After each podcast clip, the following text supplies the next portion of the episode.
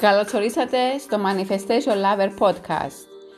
Είμαι η Αλεξία, σύμβουλος ενδυνάμωσης, Manifestation και Mindset Expert. Και σκοπός μου είναι οι άνθρωποι να νιώθουν αυτοπεποίθηση και εσωτερική ρεμία για να είναι πραγματικά ελεύθεροι. Είμαι εδώ για να σας εμπνέω και να σας μεταφέρω γνώσεις, τεχνικές και tips για να αποκτήσετε ένα τρόπο σκέψης που θα σας ενδυναμώσει και θα σας βοηθήσει να εξελιχθείτε δημιουργώντας την πραγματικότητα που εσείς ονειρεύεστε. Είμαι αποφασισμένη να σας βοηθήσω να πετύχετε τους στόχους σας και τις πιο τρελές σας επιθυμίες. Αν είσαι έτοιμος να αλλάξεις τη ζωή σου προς το καλύτερο, τότε έκανες την καλύτερη επιλογή να είσαι εδώ.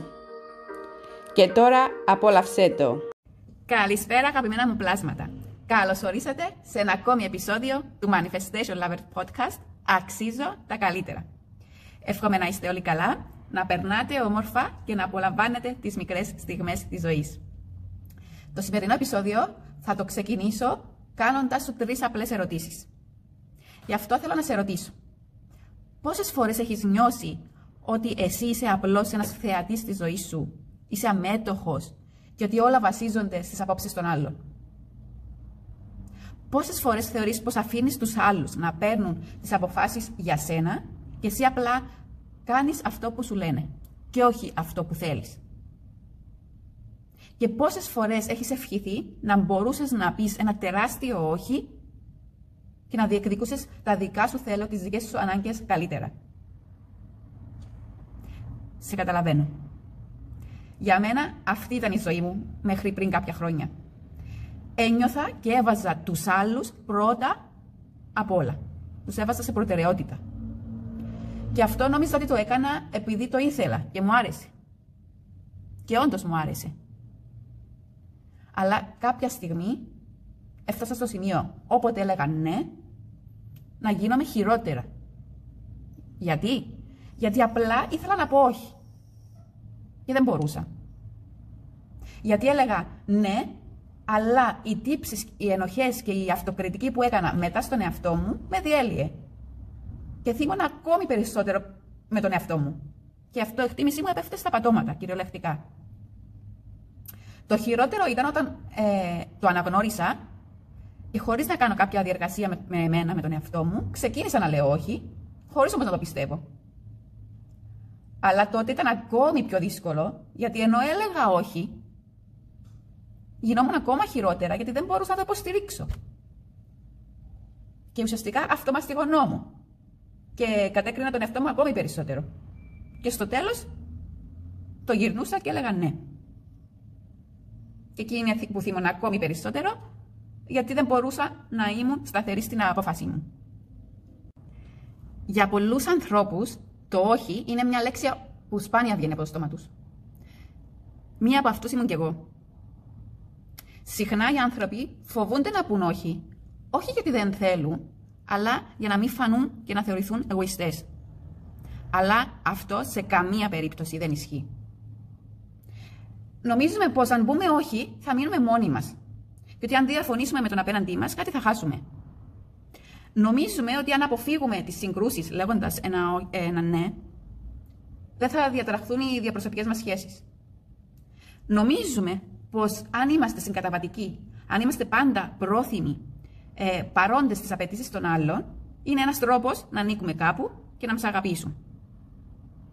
Τώρα όμως, τι καταφέρνουμε με αυτό; Ουσιαστικά καταλήγουμε να πιεζόμαστε, να κάνουμε κάτι παραπάνω από αυτά που θέλουμε, αυτά που πραγματικά θέλουμε, να θυμώνουμε με τον εαυτό μας και να ανεχόμαστε καταστάσεις που δεν μας ικανοποιούν και ουσιαστικά να γινόμαστε τα καλά παιδιά. Αυτό το σύνδρομο που έχω ξαναμιλήσει σε προηγούμενο επεισόδιο, αν θέλετε πηγαίνετε και ακούστε το, το σύνδρομο του καλού παιδιού.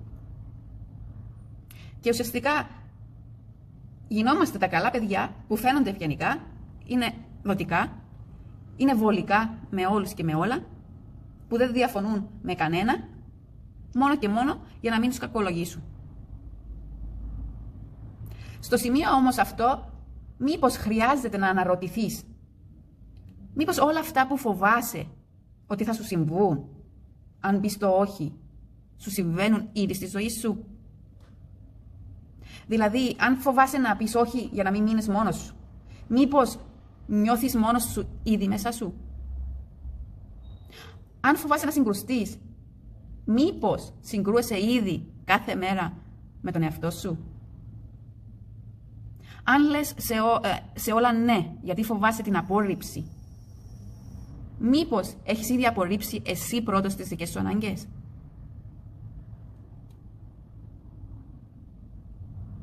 Οι άνθρωποι που υπάρχουν γύρω σου θέλεις να σε αγαπούν για αυτό που τους δείχνεις ή για αυτό που πραγματικά είσαι; Για να μπορέσει κάποιος να σε σεβαστεί, να σε αποδεχτεί και να σε αγαπήσει, χρειάζεται να ξέρει ποιος είσαι πραγματικά.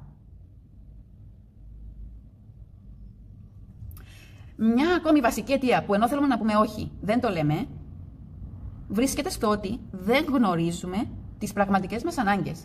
Τα αληθινά μας θέλω. Το τι αξίζουμε και το τι είμαστε ικανοί να κάνουμε και να αντιμετωπίσουμε.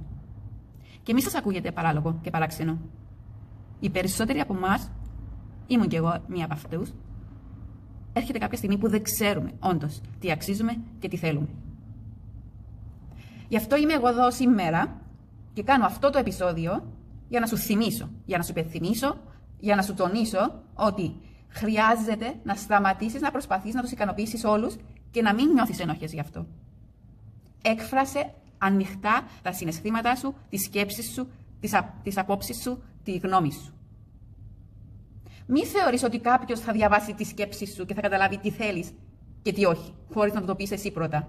Εσύ πρέπει να το κάνεις. Εσύ πρέπει πρώτα να μιλήσεις. Μίλησε με ειλικρίνεια, με σαφήνεια και με σεβασμό. Αν δεν σεβαστείς εσύ πρώτος τον εαυτό σου, ποιος νομίζεις ότι θα το κάνει; Μπορείς να πεις όχι με πολύ όμορφο τρόπο. Θέλω επίσης να σου υπενθυμίσω ότι είναι ωραίο να κάνουμε τα χατήρια σε ανθρώπους που αγαπάμε. Είναι ωραίο να ξεβολευόμαστε μερικές φορές για χάρη τους. Να υποχωρούμε σε κάτι που θέλουν αυτοί και ας μην το θέλουμε εμείς. Μόνο και μόνο για να τους δώσουμε χαρά. Γιατί μέσα από αυτό, μέσα από αυτή την προσφορά, παίρνουμε και εμείς χαρά. Αλλά αν όμως αυτές οι καταστάσεις αρχίζουν να μας πιέζουν, να μας κάνουν να νιώθουμε θλίψη, να, μας, να ρίχνουν την αυτοπεποίθησή μας, την αυτοεκτίμησή μας, αν μας κάνει να πιστεύουμε ότι είμαστε αδύναμοι και θύματα των άλλων, τότε είναι η ώρα να αλλάξουμε τα πράγματα. Όταν αρχίσει το όχι να ξεσηκώνεται μέσα μας και μας πνίγει, οφείλουμε να ανοίξουμε το στόμα μας και να το εκφράσουμε. Το οφείλουμε πρώτα απ' όλα σε εμάς τους ίδιους.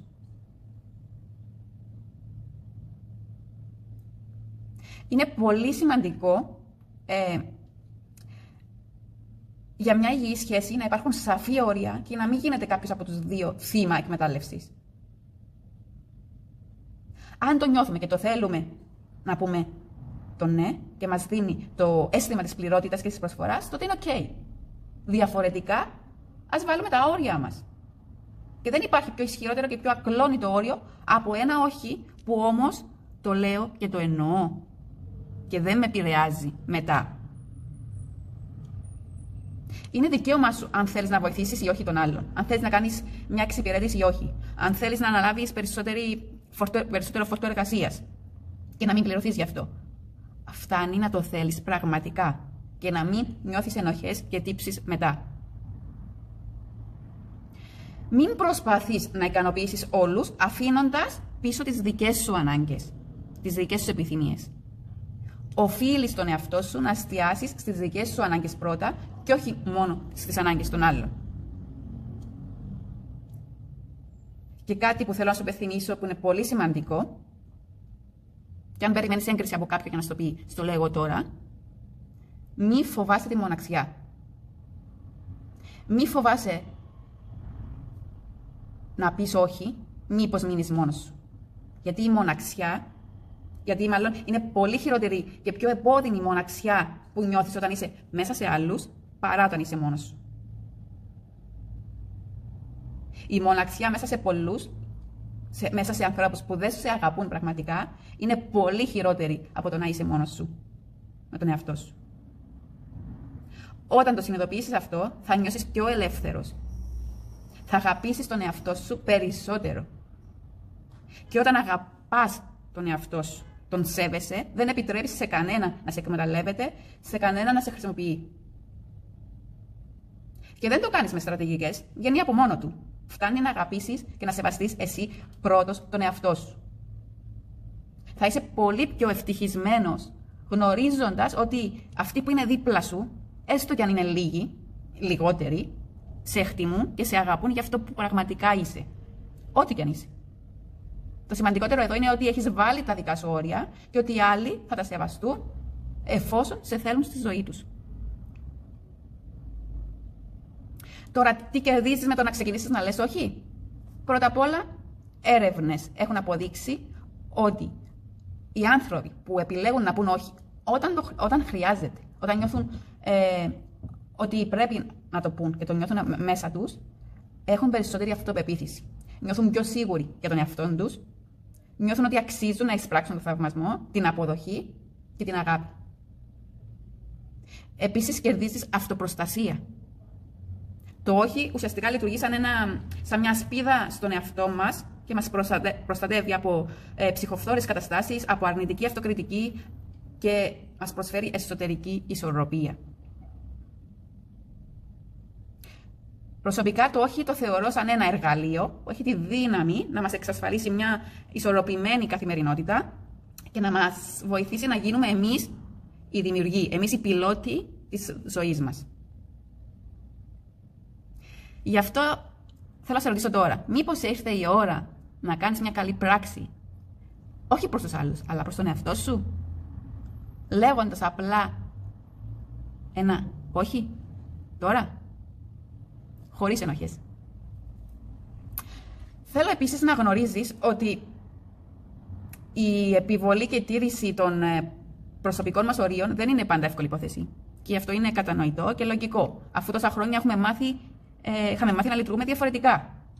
Ε, είναι λογικό να μην να χρειάζεσαι μια ε, περίοδο προσαρμογής και ότι δεν θα είναι εύκολο στην αρχή.